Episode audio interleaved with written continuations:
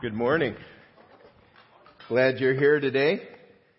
I would like to let you know about a couple of folks we have speaking in the next two weeks. Um, you, you, we haven't heard from them before here, and so I want to clue you into what's going on. Um, next week, Joel Berry is going to be bringing the message. He's a a group leader here. He's been a group leader. He's been all kinds of things. He's a host, so you've seen him up here on stage before. Um, but he's graciously offered to prepare and deliver the message next week. The staff and the folks who normally uh, would be speaking are going to be at what's called the Antioch Project Summit. Antioch Project is a gradual level training program that we have here and at a few other churches in Southern California. It's tied to our network of churches, 176 Network, and um, it's also in Texas. It started in Texas at Hope Church, where I came out of to start this congregation. Anyway, enough said. We're all, all the staff's going to be gone, and Joel is delivering the message. He is a pastor's kid, and so he is up at his dad's church. His dad is retiring this year. And so this weekend he's up at his dad's church and he told me he is going to deliver the same message that he's doing next week. So this is a warm up for him. Uh, yeah, his dad really likes for him to speak when he's there, and so Joel offered, and it's it's a warm up. he gets that in, and then on June fourth, we'll have the privilege of hearing from Kent Anderson. Uh, Kent is a friend of mine. He's the president of Northwest Baptist Seminary in Langley, British Columbia. It's a beautiful place. I was just there a couple of weeks ago. Uh, we we have a a partnership with Northwest Baptist Seminary uh, that allows our students in the Antioch project to complete their master's degree through the program that we have and what Kent has done is he's worked with the, the leader of his denomination in uh, the province of British Columbia, and he has developed a, a very cutting edge uh, master's degree. It's on the cutting edge of education. There's nothing like it in theological education that exists. And he hammered this out. It's fully accredited by, you know, they're in Canada, but it's accredited by uh, the same board that accredits things here in, in the United States. And so we, we have the privilege of having this relationship. He's written three books on preaching. And so I'm looking forward to hearing him. I'm also looking forward to listening to Joel Berry as well. I'm not going to be here, but that'll be, that'll be fun and I know he'll do a really good job bringing it. But I wanted to let you know that's coming up. I think you'll enjoy both those guys. They're going to share uh, some things God's teaching them. Joel is going to wrap up this series that we're in right now, TikTok, and then uh, I've given Kent the freedom to speak on whatever topic he'd like to. So that that's coming up. Wanted to let you know that's going to be happening. And as I said, we're in a series called TikTok, and the goal of our series is to help us align our lives with God's will so we can serve His purpose in our generation. There is a lot more going on than you feel every day. God wants to use us for His purpose as we live out the details of our lives. Last week, we briefly walked through the story of Sarah and Abraham from the Bible.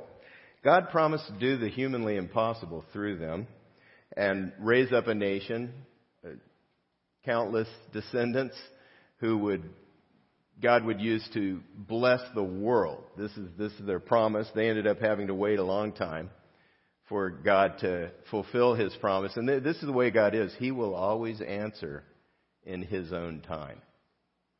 What that means often is we end up in the waiting room. We're, we're waiting in the midst of our circumstances. We're waiting and we're trying to figure out what's going to happen. And God always comes through. We saw this. Sarah's challenge was not, not panic. That's what, that's what she needed to do. Um, at one point, she did cave into fear and she came up with her own plan, not God's plan, but her own plan for fulfilling God's promise. And that, that created a mess that we still deal with today. But eventually she overcame her fear, put her faith in God, which is the way you overcome fear. You, you trust God, you put your faith in Him, and uh, she trusted His faithfulness, and He came through. He always does. This is how God is. He will do what He's promised if we'll work with Him. To, today, we're going to look at Moses, and he, he's a famous guy from the Bible, and we're going to look at his story, a little bit of his story, and learn how to make most of our time through it, despite the feelings that we're unqualified. You ever feel unqualified for assignment? You you have? I I, I have, um, almost weekly. um, I, I think you'll find encouragement in the way God gave him an epic assignment, and yet provided what he needed to fulfill it. So we're going to look at that in a few moments. You, you may feel unqualified and intimidated uh, at the scope of your God given responsibilities right now. At work, maybe you have a complex situation, you're not quite sure how it's going to turn out, it's beyond your control, and it makes it hard to focus. The life of someone close to you you really care about, it might be unraveling, and, and you can't control the choices they make, and it weighs on you. You, you want to do something, you need to say something, you need to step in, but you're not quite sure how to do that. These are the kind of situations we find ourselves in. You could be trying to help someone change, but you can't make choices for them. And it seems like they always keep choosing the same things. You tend to think, doesn't matter what I do, they keep doing the same thing, making the same choices. God gives roles to play in life that challenge us. Think about it. Life would be boring if He didn't. I mean, that would be dull. Anything we face where we can't guarantee the outcome, thoughts come up of, for me, incompetence. I'm not qualified to do this. I'm not quite sure how this. The, the feelings of being unqualified for whatever role we're about to play can paralyze us. We don't do anything because we don't want to make things worse.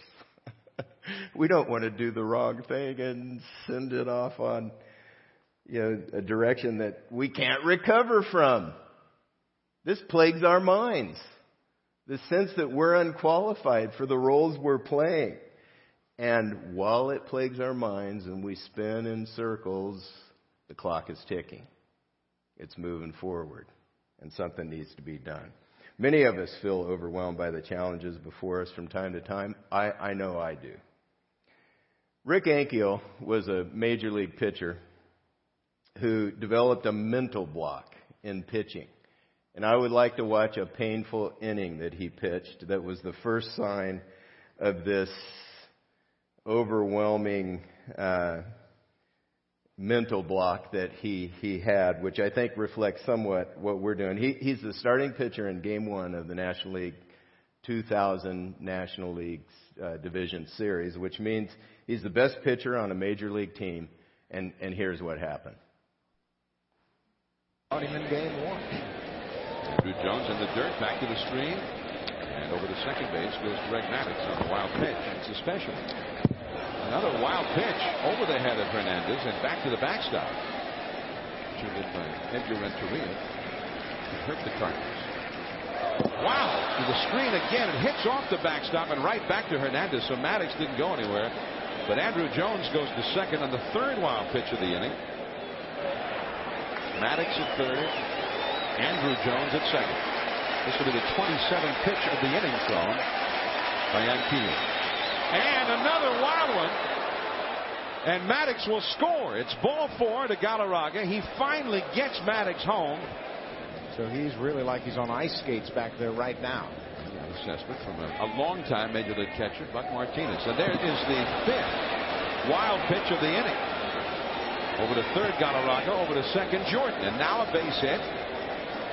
Could make this a four-run inning. Wild pitch. And then Chipper Jones up. Wild pitch. Galarraga up with runners at second and third. And a save of a would be wild pitch. And then on a walk to Galarraga, wild pitch. And now another wild pitch. We'll go into the Wildness Hall of Fame, I think. oh boy, aren't you glad that there is no instant replay for the times when you've made mistakes like that or you've been stuck or paralyzed or whatever? Uh, this is really hard for an old baseball guy to watch because th- this is this is how baseball is. It's won between the ears and in the heart. You need to be strong of heart to to win after a certain level of ability has been handed to you. Um, and it, it reflects what can happen as we're living life. We know this could happen, something like that could happen, and so it paralyzes us. It, it keeps us from doing whatever it is we we need to do. It's it's challenge. Like, to play our role in life, we need strength, and we need a place to go to to deal with these. If we throw a bad pitch, we need to move on to the next pitch and get that out of our mind. How do we deal with that? How do, how do we do that? God, God gives us some help. Thankfully, we find this in the story of Moses. He's one of the most famous guys in the Bible. And most of us know the general storyline of his life where he was the one God chose to lead the children of Israel out of slavery in Egypt. And there's been a couple movies made about that, a cartoon, you know, Disney cartoon. That might have been how, how many people know about it. But in Exodus, second book of the Bible, about two to three million Israelites found themselves enslaved in Egypt. And God called Moses from a burning bush. Great way to get his attention, by the way. Speaking through a burning bush. And he gave him an assignment, and this is the description of the assignment. This is what we're going to look at, and so we're going to see how God hands out assignments, and then he gives what we need to do those assignments. Here, here's the passage. The Lord said, I have surely seen the affliction of my people who are in Egypt, and have heard their cry because of their taskmasters. I know their sufferings, and I have come down to deliver them out of the hand of the Egyptians, and to bring them out of the land to a good and broad land, a land flowing with milk and honey to the place of the Canaanites. So God promises blessing. He promises to, to, to do this. Uh, it's the place of the Canaanites, the Hittites, and a bunch of other ites. Um, and now, behold, the cry of the people of Israel has come to me, and I have also seen the oppression with which the Egyptians oppress them. Come, I will send you to Pharaoh that you may bring my people, the children of Israel, out of Egypt. Now that's an epic assignment. And you and I, we have assignments from God. You, you, may not consider them epic, but they are crucial. The role you play in life, the, the assignment you have, you're a member of a family, the role you play is significant in the family, and God has a purpose for you in it to fulfill. And if you play your role well, people are blessed by that role, or, or not, you know, if you don't. You have a job. In the big scheme of things, it may not seem like your job's very important. Um, but God wants to use you in your job, in whatever you're doing, to set an example, to reflect well on Him. If you're a Christ follower, He wants you to handle your responsibilities in a way that reflect well on him to your boss and to your coworkers, the people under you at work if there are. So this this is crucial. In church life, you may or may not sense the importance of what you're doing, but the church body working together is at the core of what God's doing in the world. So the role is is is important. In, in these ways, we're a part of God's story that is going on in the history of the world. He's working out his story all over the world through the people who will choose to work and cooperate with him to accomplish his purpose. Uh, on the other hand, you may be like Moses and acutely aware of the significance of the role you're playing. And it keeps you up at night trying to figure out how you're going to do it. Moses' story shows the Lord provides whatever we need to do His will. This is the great thing about the, the, the characters in the Bible, the major heroes, Moses, I don't know if there's a more major hero than Moses. They're real.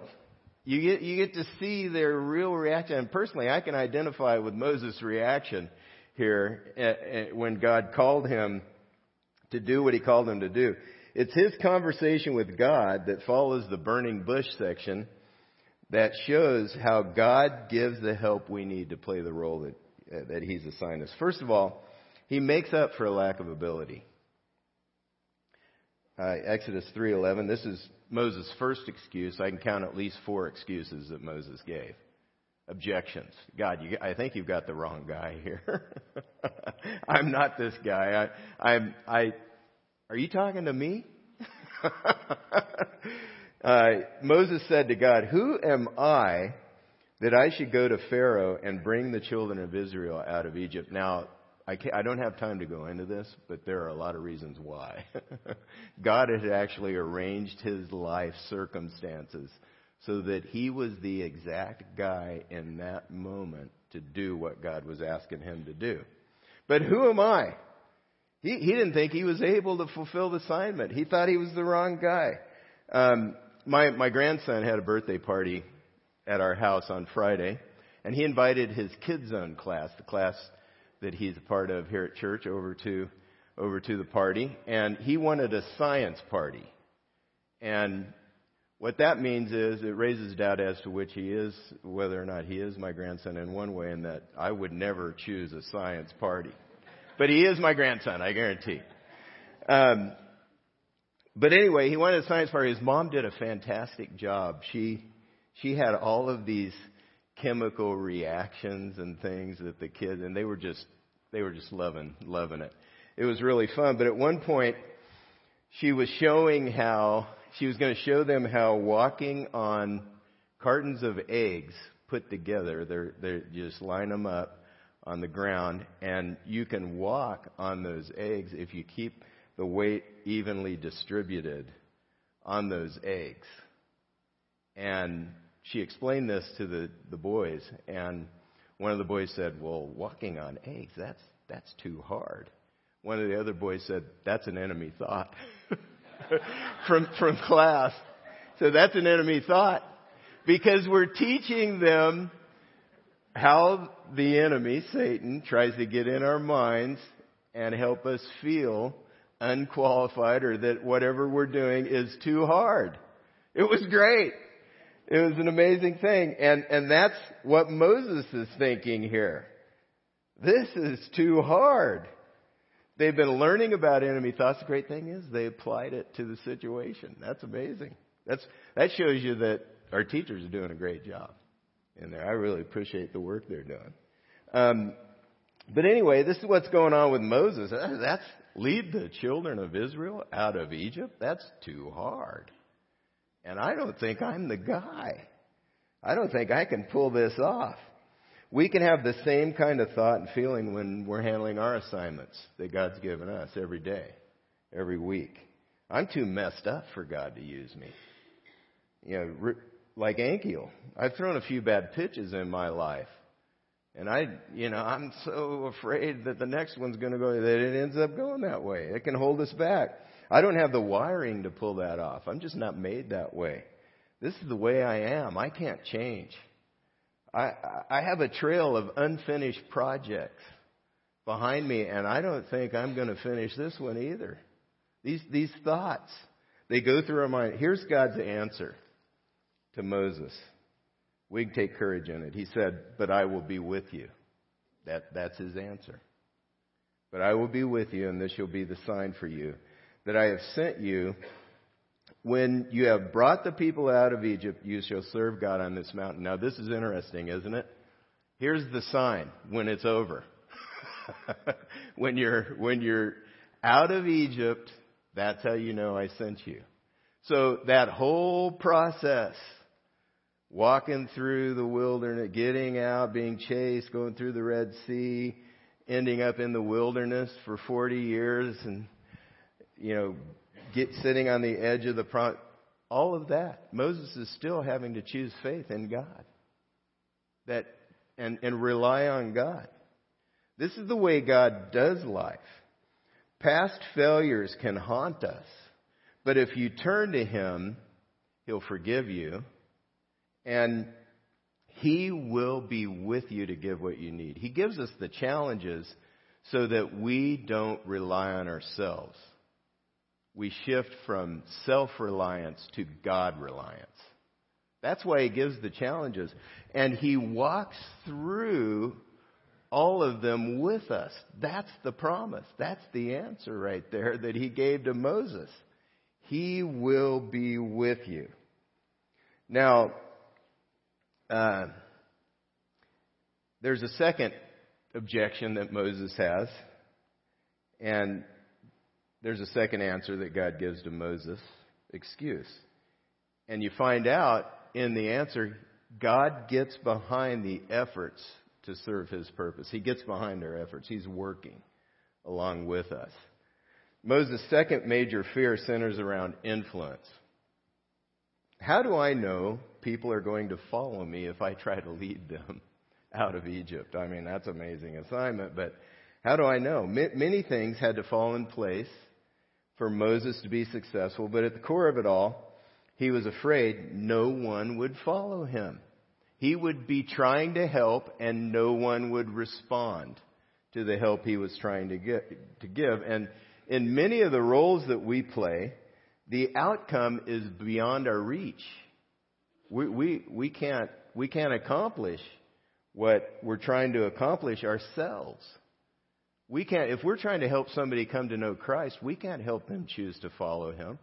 They have to do that themselves. This is the way God made it to work if we're raising our kids, we can't force them to make the right choice. We can see in living color what the wrong choice is going to do in their life, but we can't choose it for them. We, we end up in spots where we can't control the outcome. We can't sway our boss to do exactly what we know needs to be done in that situation. We need, we need help. We can't control this. We can't do it. And so here's how Moses um, posed the question to God. Then Moses said to God, If I come to the people of Israel and say to them, The God of your fathers has sent me to you, and they ask me, What is his name? What shall I say to them? Here, here's the scenario. You ever had somebody or you ever thought about somebody who's trying to get you to do something?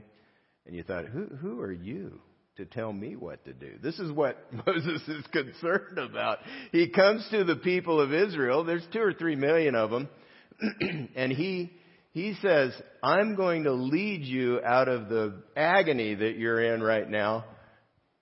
And he says, God, when they ask who it is that told me to do this, how, how do I identify to them who that is? Where, where is my authority coming from? Where is my help coming from? Moses, he's, he's anticipating all this, and his fear is that they'll laugh at him, laugh it off, and he won't be able to have the influence that he wants to have in the life of the people. And we may have similar thoughts and feelings. Nothing I do seems to help. I, I can't do anything to change them. Who, who am I to do this? Who am I? Who, who? I don't think I can pull that off. I don't have all the answers or resources. I, I don't know how, how, you know, i sometimes we don't do the first thing because we're not quite sure that, what the second thing is. we know we need to take a step, but we're not quite sure what step nine and ten are in the process, and so we hold back people burned me in the past. I've tried to help, and you know they just they don't listen. They haven't they haven't responded. Here's God's answer. God said to Moses, "I am who I am," and He said, "Say this to the people of Israel: I am has sent me to you." Now, there's there's a lot of meaning packed in that phrase, "I am." What He's saying is, I'm the one who has always existed. And I'm the one who created the world, and I've given this assignment to you. God also said to Moses, Say to this people of Israel, The Lord, the God of your fathers, excuse me, the God of Abraham, the God of Isaac, and the God of Jacob has sent me to you. This is my name forever, and thus I am to be remembered throughout all generations. So tell him I sent you. I'm God. I'm the creator of the universe. He goes on to promises eh, to promise that the elders of Israel will listen to him. This is what he says, and they will listen to your voice, and you and the elders of Israel shall go to the king of Egypt and say to him, The Lord God of the Hebrews has met with us, and now please let us go uh, a three days journey into the wilderness that we may sacrifice to the Lord our God. So there's a promise that the elders of Israel are going to listen. They're going to follow. And he also goes on to promise that Pharaoh, who is uh, Moses' stepbrother, will let them go. Uh, that's a fight. It takes takes a lot of persuasion, but he does eventually let them go. And so he promises once Pharaoh sees God's work through him that that they'll be let go. When, when we do our part to serve God's purpose in the roles we play, God is working to move the hearts of people. He's working to arrange their lives, and He's helping us accomplish our purpose. We can't see it, and it's not guaranteed that they're going to choose what He's moving them to choose. But He is working. He's at work. We can't see it, but He's there. He's helping. He's doing, It. Moses has two more excuses for not doing what God is asking him to do. Uh, one of them revolves around what, what if they don't believe that you sent me? So one is, who told me to do this? Who do I think I am? But the second one is, what if they end up not having the faith that they need to keep following? And a second one is, you know, I'm not, I'm not a really good public speaker. I'm not that eloquent. And so I, I think you got the wrong guy. Four different excuses. you got the wrong guy. I can identify with that.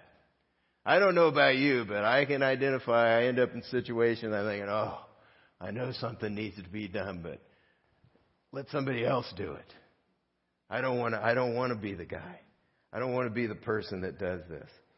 And what God does is He gives signs to validate that Moses is sent from Him and he gives his brother Aaron to be his spokesperson. So God meets his needs as he's going along.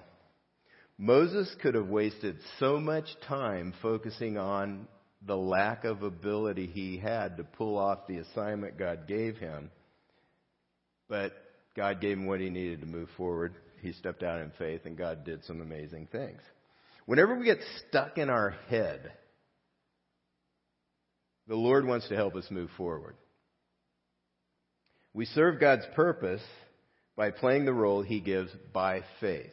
It's faith in Him. Psalm 37:5 is a command that says, "Commit your way to the Lord, trust in Him, and He will act." If you commit your way to the Lord, you're all in. And What's implied in committing your way to the Lord is, and this is what Moses did, it's implied that you're going to do things God's way. You're going to, you're going to pay attention to His boundaries, and you're going to stay inside those boundaries, and you're going to go His way as you try to accomplish what it is He's assigned you to accomplish. After all the excuses, this is what Moses did. He committed to let God use him as God saw fit, not as he'd, as he'd prefer, but as God saw fit. And here's what's said about him at the end of Moses' life as he's passing the baton of leadership on to the next guy who was Joshua. This is what's said. And there has not arisen a prophet since in Israel like Moses, whom the Lord knew face to face. None like him for all the signs and the wonders that the Lord sent him to do in the land of Egypt, to Pharaoh and to all his servants and to all his land. And for all the mighty power and all the great deeds of terror that Moses did in the sight of all Israel. So that's the outcome. That's, that's the review at the end of his life of what God had used him to do.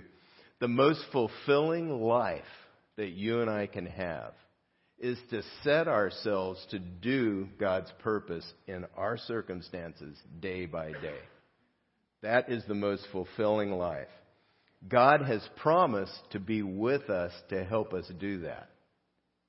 He, he wants to help you fulfill your role in the family, among friends and neighbors, at work, here in church life. He, he wants to help. If, if you will go all in on playing your part God's way, if you'll commit your way to the Lord, trust in Him, He will act